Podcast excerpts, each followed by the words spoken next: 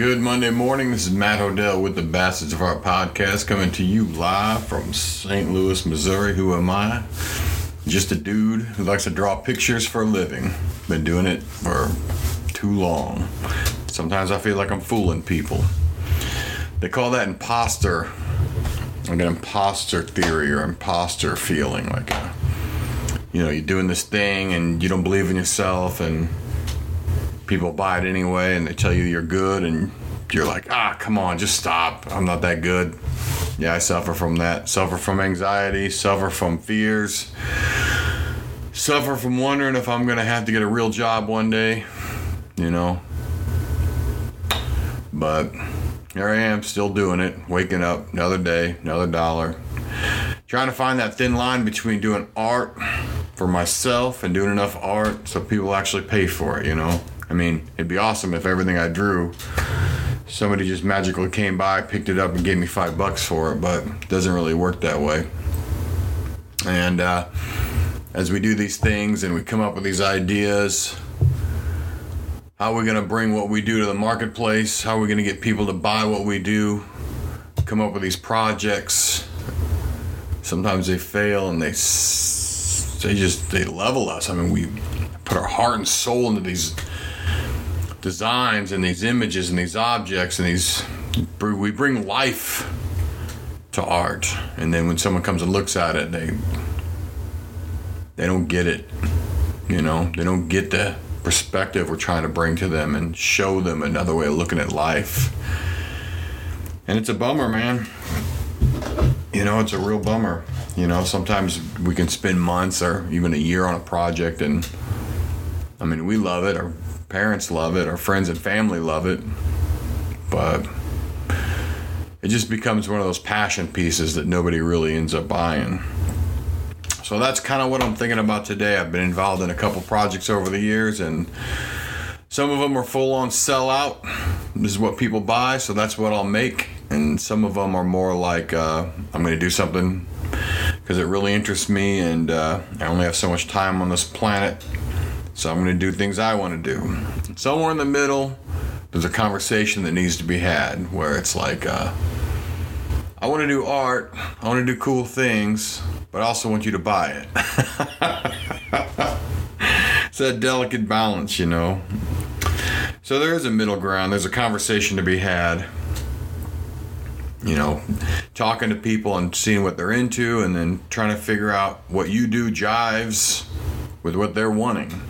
Maybe just sometimes it's just a slight change in your perspective of your approach to your project or or how you're gonna bring it to market. Market is basically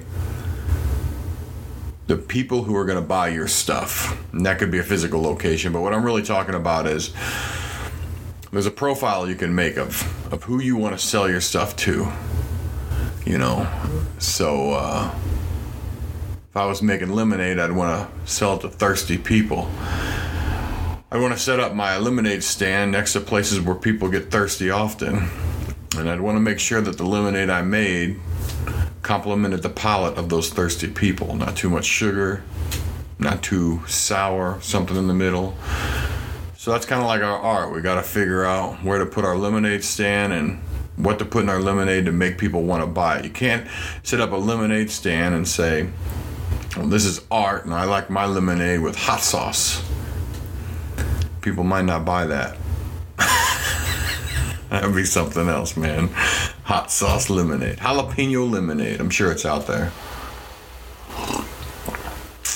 I'd like to have a sponsor one day, and that sponsor would be a coffee company. Anyway, there's um a saying.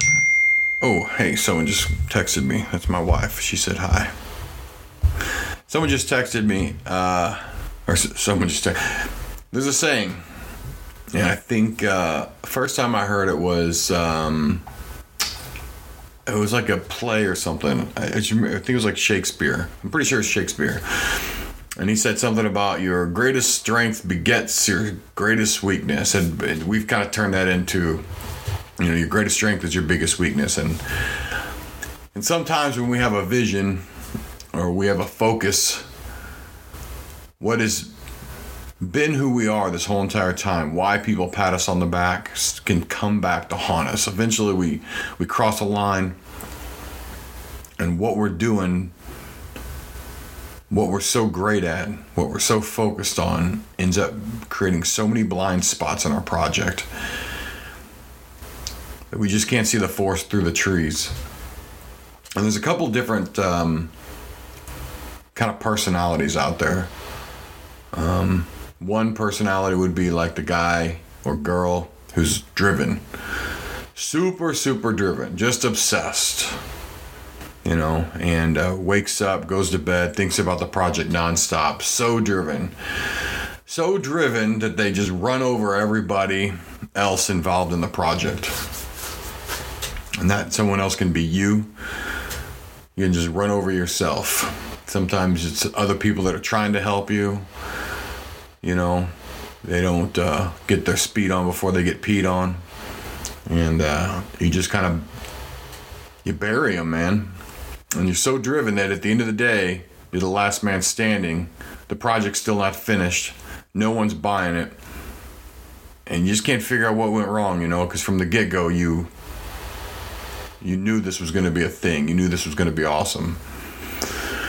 Another type of person might be an explorer someone who really likes to solve. I think it's more like me. Like they like to solve problems. They like to organize. They like to take complexity and make it into a system. Make it simple. Make it understandable. You know, I like doing that. I like. I like taking something that just seems so scatterbrained and so nutty and making it so that someone from the outside looking in can understand how simple this project could be or how simple life can be, you know. Like let's just organize it all to death. And the problem with that is there's like a Baader, blah. There's a Baader-Meinhof kind of complex to all this where you start seeing problems where there's not problems. And you start getting obsessed with organizing everything. And, uh, some things just don't need to be organized. Some things are fine. Some things sometimes you just got to look at a problem and move on. Um, some people are mission driven. They're like crusaders. They rally a bunch of people around them that they think have the same like sets of uh, values or belief systems. They come up with a really compelling mission, something that uh, everyone's going to get on board with these are good people to be around. These are these are those people that they kind of talk you into that joyride or that uh, long car trip. It's gonna be awesome, man. It's gonna be great, and it's gonna be great. And they keep thinking about the future. They keep thinking about what it's gonna be and how awesome everything's gonna be. And the whole entire time, they completely overlook all the problems that that need to be solved to get to the awesome moment. Um, they're they're just they're just so committed to the mission that the little idiosyncrasies to make it possible are just kind of overlooked. Those are the type of people that can have like uh, here's the product step one step three we profit and the step two always gets kind of stepped over and then there's uh there's like well, like there's like a like a captain of the ship. Um, they care so much about the people that are on the mission with them, and they care so much about, you know, who's involved in the project that sometimes they forget that there's a project. You know, they just want everyone to be happy. They just want everyone everyone to get along, and uh, sometimes just nothing ever happens. Um, I've worked for these types of people. I've been involved with these types of people. I am one of these types of people. Um, sometimes we create these blind spots. I talk about this a lot where we have these relationships. And in these relationships we have these areas where we just we just can't see it, you know. Being a father, I have it with my kids. Being a husband, I have it with my wife. We have to rely on mirrors for me, I surround myself with people who I got at least one guy, my buddy Ryan for sure. he's always a good person to point out when I'm missing something or overlooking something or just kind of obsessed with something. He can he can kind of ground me. You know, he can point out things that I just can't see. Um, we all have it. We all have those blind spots, and it's not a bad thing. You just have to know that they exist. I think the worst thing to do is when you when you're when you're so focused, it becomes an obsession that you you you deny that there's a blind spot. You know, and that's not good. The thing of it is, is that when when we become focused, we have to learn the difference between optimum or maximum. Optimum's kind of like just enough. Maximum so overkill that you do some of these things that I was talking about earlier. You you're so maximized on helping people that you figure there's a problem. It's okay to be focused on the people in your in your group, but but you have to know when the project has to have some relevance as well, or you know, even in my situation where I'm more of an explorer, I have to know how to optimize my problem solving, but not maximize it to the point where I'm not getting, I'm starting to not even get anything done. You know, this is a that thing in life called balance. It's very critical. It's very critical that you have this this way of weighing everything out. You know, having a mirror on yourself and figuring out what's what's necessary and what's not necessary. Um, we have to know how to adjust our behavior from time to time um, especially when it comes to our strengths. You know, all those things like when you first get hired onto a project or you into a new group, accepted into a new group, especially. They pat us on the back and tell us how great we are and what we're good at, and we believe that, and we want to we want that reinforcement, so we want to keep doing what we're good at, and we want to keep bringing to the table what what what what our original strengths were, so we can keep getting that positive feedback. But sometimes we cross over and uh, that strength that, that, that, got us in the door all of a sudden becomes our weakness. Um, as as people who are trying to be productive as artists who are trying to be productive as artists who are who are trying to um, make a living become our own entrepreneurs we should be searching for the optimum level to enhance our careers as, as, as artists um, we need to learn how to, I said adjust. We need to learn how to adjust our behavior. We need to know how to be a little bit humble. You know, this is kind of one of those things too where it's like, um, the the balancing act has to do with you know if you're if you're confident all the time, you can seem cocky. You know, and that would be crossing the line of of a strength. You, the guy was confident all the time. That girl was confident all the time. So confident that they never admitted when they were wrong. So the counter to that would be humility.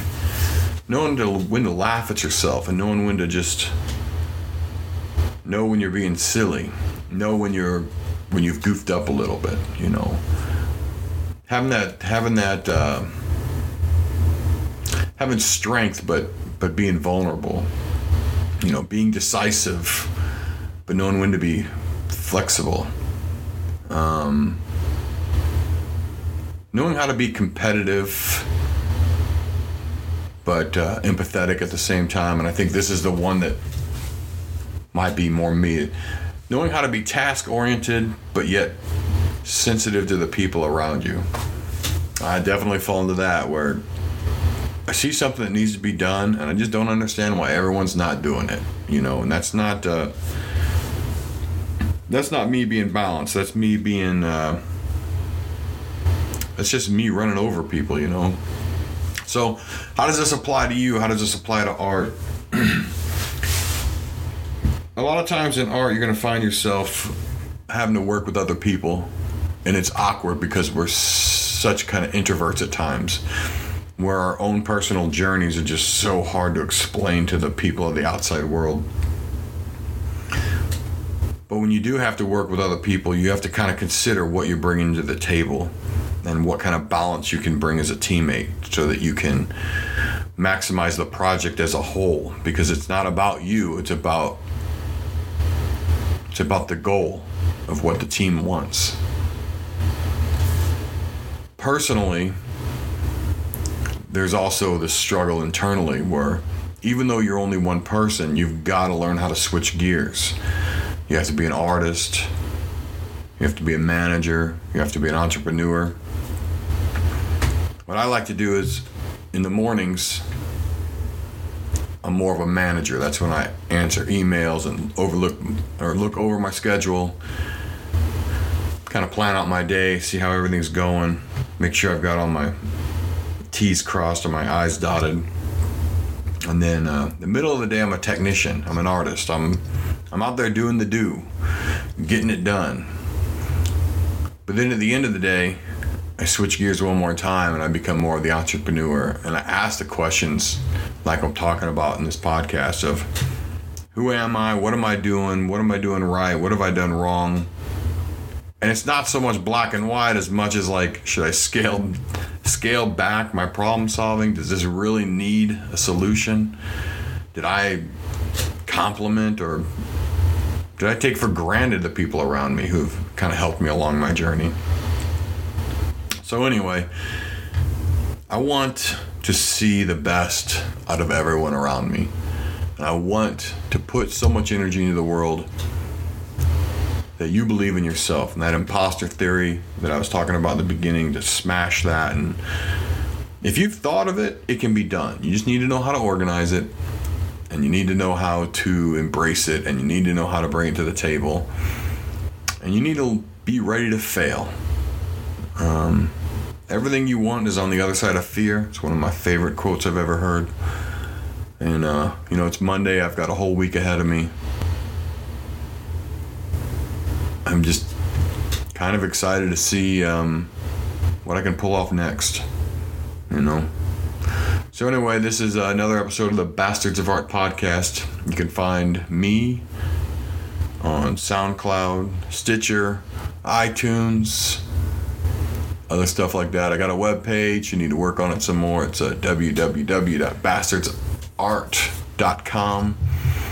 And there's uh, should be a contact email on there if you want to hear something in particular what my thoughts are, just reach out. I really appreciate it when people reach out. It makes me feel like I'm not just sitting in my bedroom talking to a microphone and wondering if anyone's even heard this. So, have a good day.